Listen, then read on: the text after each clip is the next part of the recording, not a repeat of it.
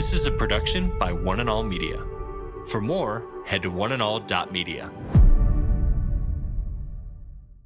Why are we listening to the media of political correctness? Why are you why are you allowing the media to tell you what you can and cannot say, what is politically correct and incorrect? They're not on your side. Start listening to the voice of God, the God of the universe who loves you and wants the very best for you. Stop looking at him as the big bad cosmic boss and the lover of your soul. Today. Today. Today, Today with Jeff Vines, we are taking the gospel to the world. pastor, apologist, and Bible teacher. One truth that will be delivered in love and compassion, connecting every one person to all that God has promised them.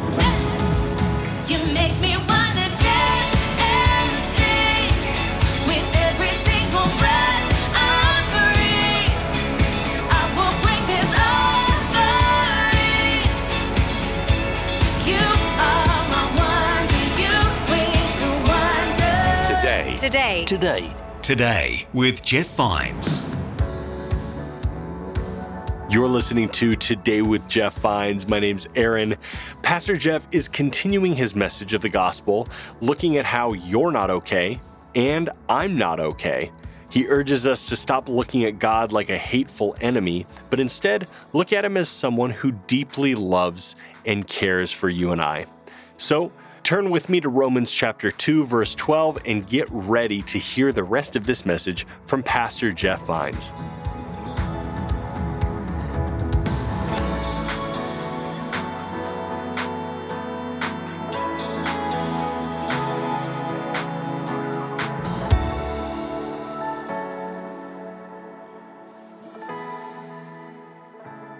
Francis Schaeffer, one of the deepest thinkers of our generation, C.S. Lewis, Francis Schaeffer, kind of the same category. He said Romans 2 is about the invisible tape recorder. And he said, if you think from the time you're born that God places a little invisible tape recorder and tapes it to your back, now don't try to see it, he'd say, you won't find it, but say it's there. And every time or he- rather, he said it like this The only time the little red light comes on and it's recording is when you start a sentence, you ought, or you should. And every time you tell somebody you ought, or you should, the red light comes on and it records it.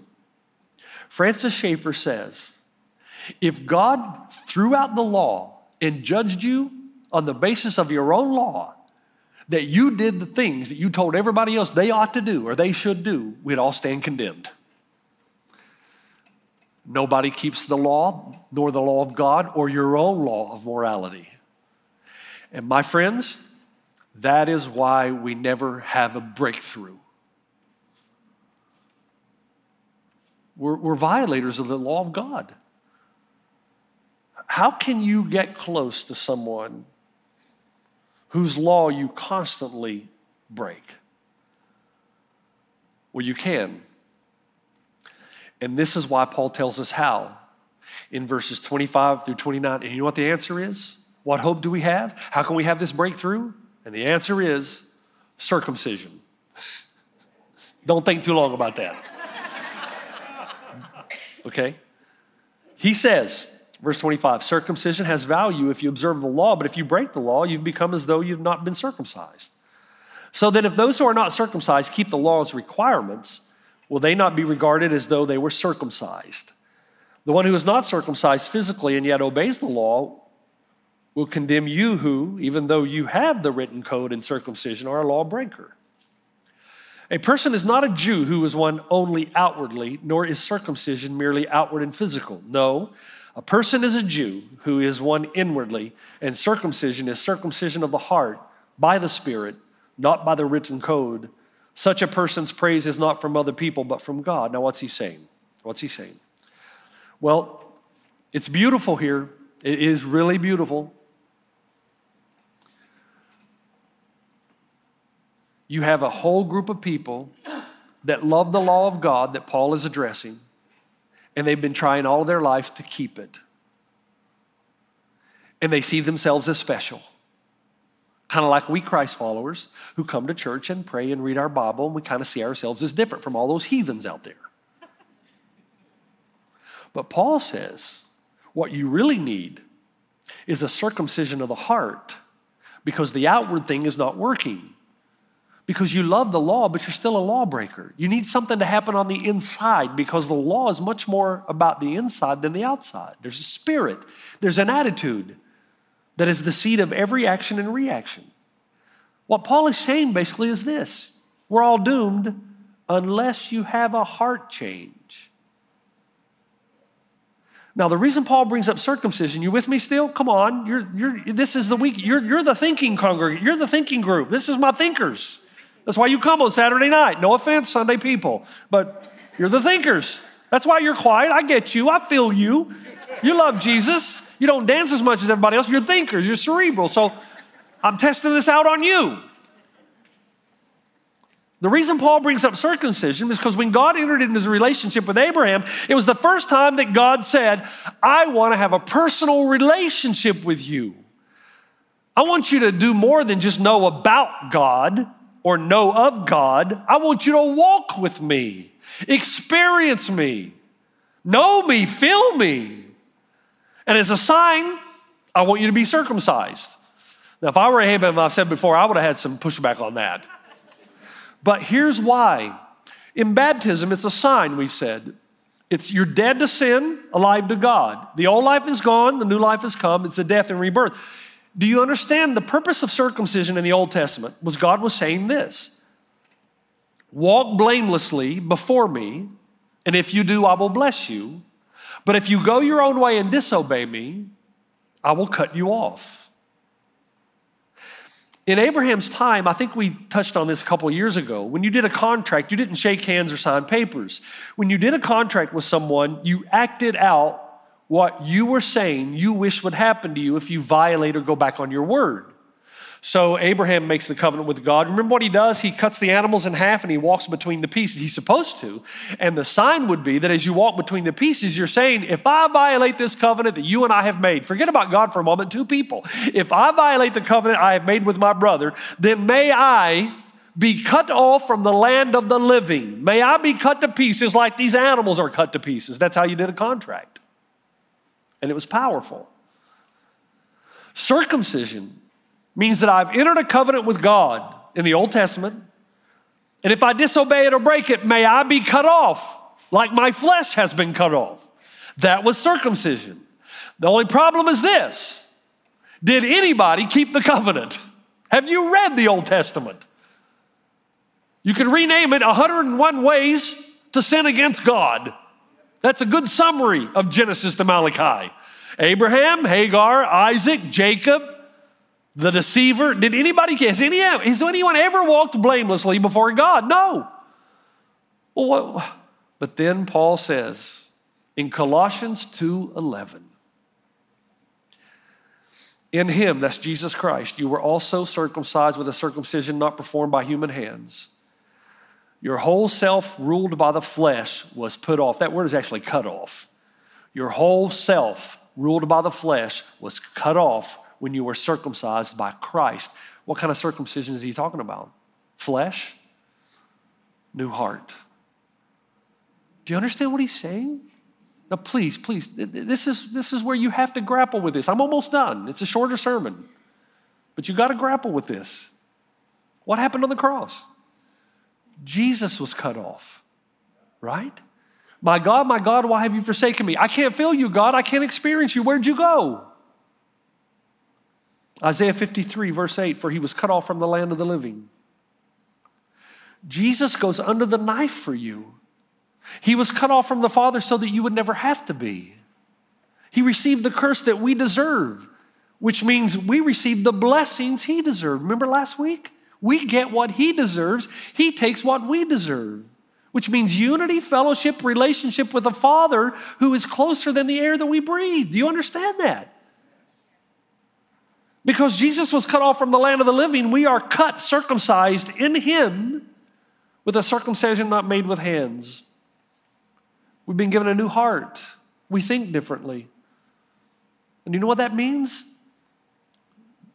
This is the climactic point now. Here it is. It means that when you and I come into contact with the law of God, We no longer say, I hate this, I can't do this, I'm not okay.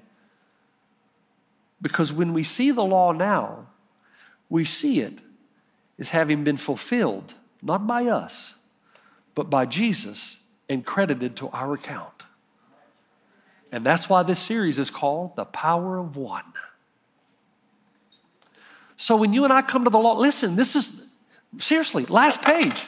I'm on the last page. And I'm going to keep talking though until I see that you get it. Okay? When you come, when you and I come to the law of God now, the Ten Commandments, the Sermon on the Mount, we're not crushed by it. It's easy to be. You can get downright depressed. I mean, if you go back and read Matthew 5, the Sermon on the Mount through it, sometimes you say, man, I am doomed. But, be, but because your heart has been changed, you aren't crushed by the law now. Instead, you see the beauty of Jesus in the law because who's the only person who's ever kept it? And he kept it and now credits that righteousness to you.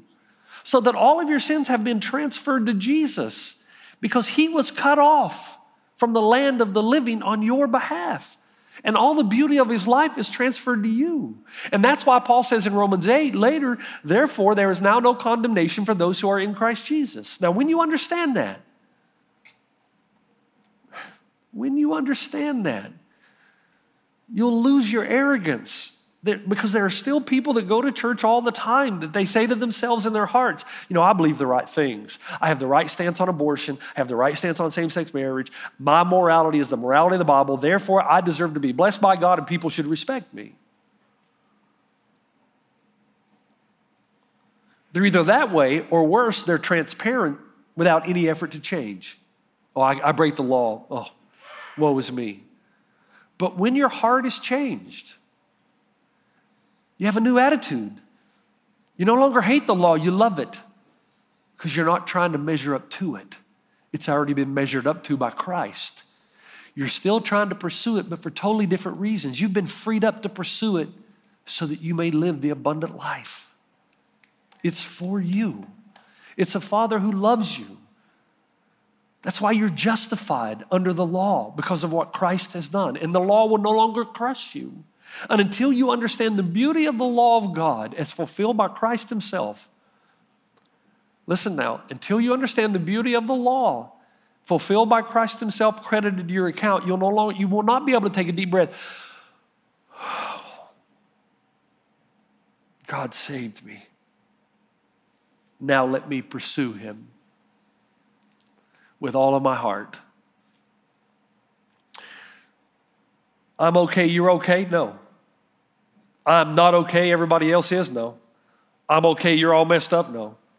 I'm not okay, you're not okay. But in Jesus Christ, I am beautiful when God looks at me.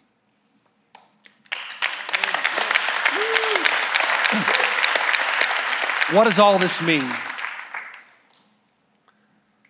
It means that you and I choose to relate to God on the basis of grace, which means Jesus kept the law, paid the penalty, did everything for us. Man, see, there is, when you come back next week, I finally, I was so excited about next week's message that I started writing it on Thursday and Friday.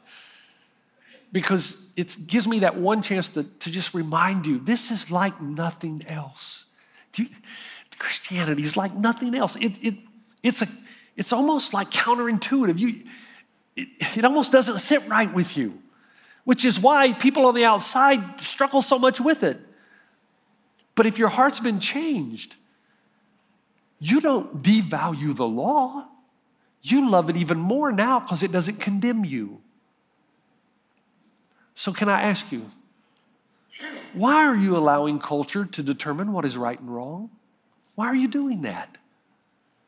Culture has a way of rationalizing whatever it is they want to do. Why are you, why are you allowing culture to determine who you should sleep with, who you should not sleep with?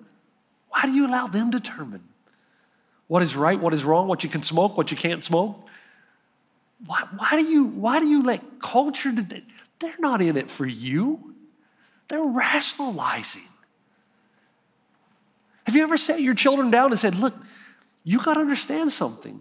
There are two forces at work in this world. One wants to destroy you, the other wants to save you. You've got to seek the one who saves you. Why are we listening to the media of political correctness? Why are you, why are you allowing the media to tell you what you can and cannot say, what is politically correct and incorrect? They're not on your side. Start listening to the voice of God, the God of the universe who loves you and wants the very best for you. Stop looking at him as the big bad cosmic boss and the lover of your soul. And remember, he's the one who made you, he designed you. And the designer, the creator, always knows how what he has designed works best. He knows what it can't be used for, what it can be used for. So, the journey of your life, folks, the journey of your life is not a list of if I do this and I don't do this, I'm saved. The journey of your life is discovering and experiencing God. And you discover and experiencing God by going into the Word of God to discover the heart of God. And as you discover the heart of God, you fall in love with God. And when you fall in love with God, you will obey Him with all your heart, soul, mind, strength.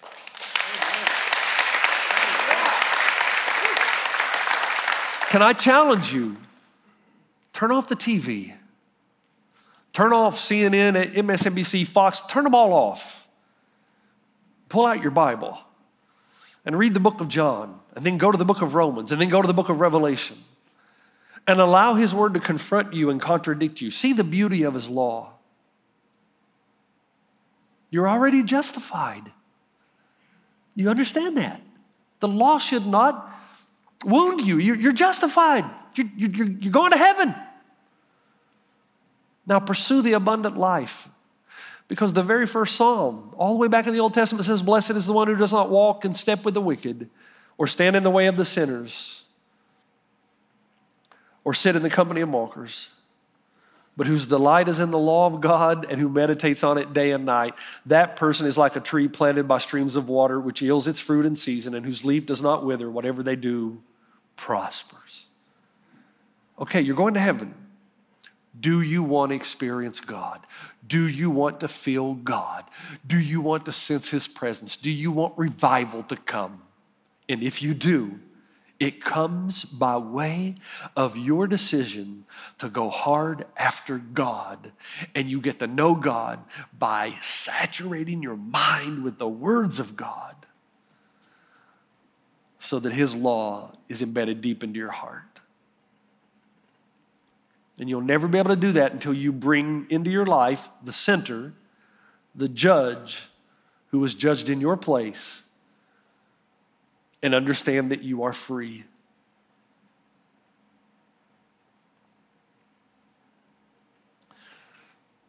Can I challenge you for seven days to get ready for next week? Can I, can I give you a challenge? Some of you will do it, some of you won't. Can I challenge you that from right now until you hear next week's sermon, no TV. You can record it and double watch the next week. Because some of you, I mean, some of you, that is your idol. The thought of living without the television just, it.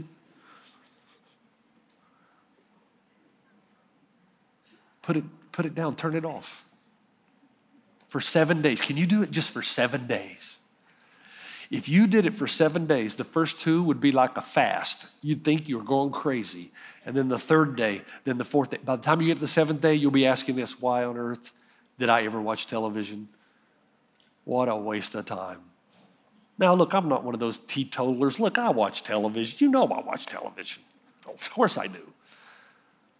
But the older I get, the less of it I watch. Because you see how of little value it really is and how it's swaying you swaying you away from the law of God. Therefore, you can't meet Him and experience Him and know Him, which is what your soul really wants. Can you do that? Before we mentioned in prayer meeting, almost done. Hey, I'm right on time. I got two full minutes. I'll be finished early.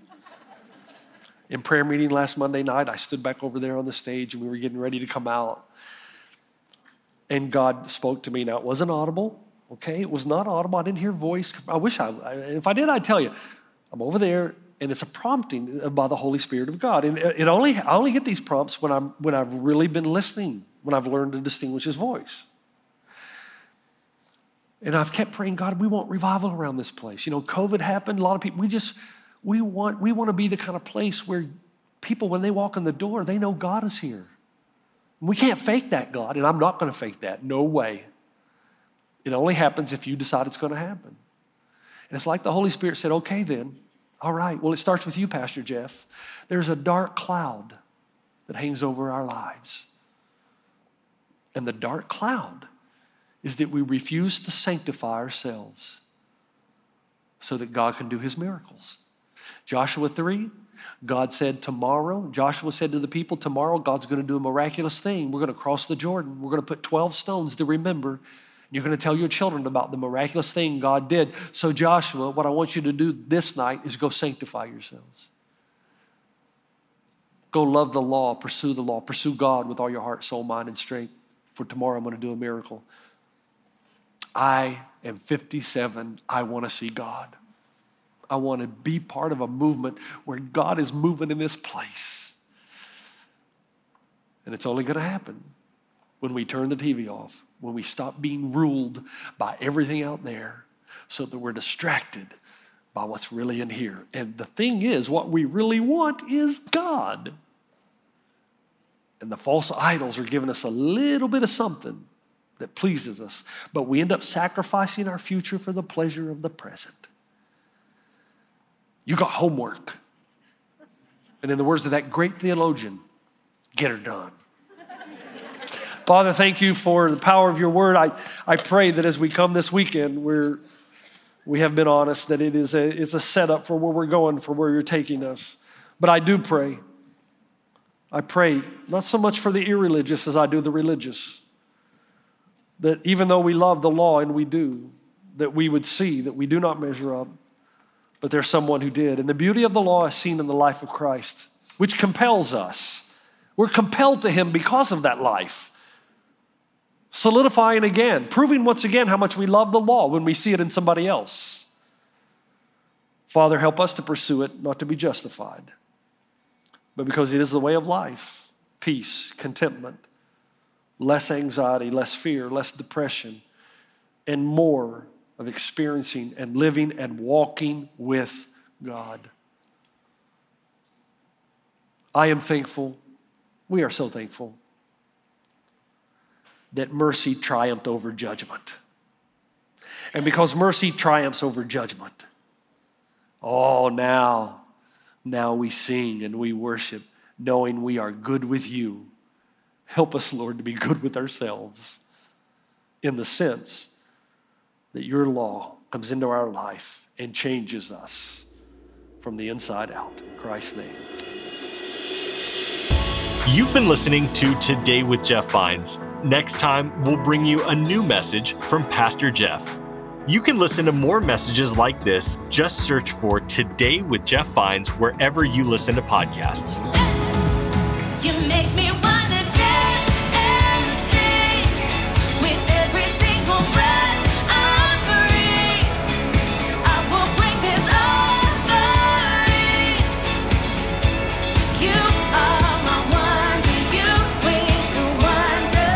Today. Today. Today. Today with Jeff Vines. This is a production by One and All Media. For more, head to oneandall.media.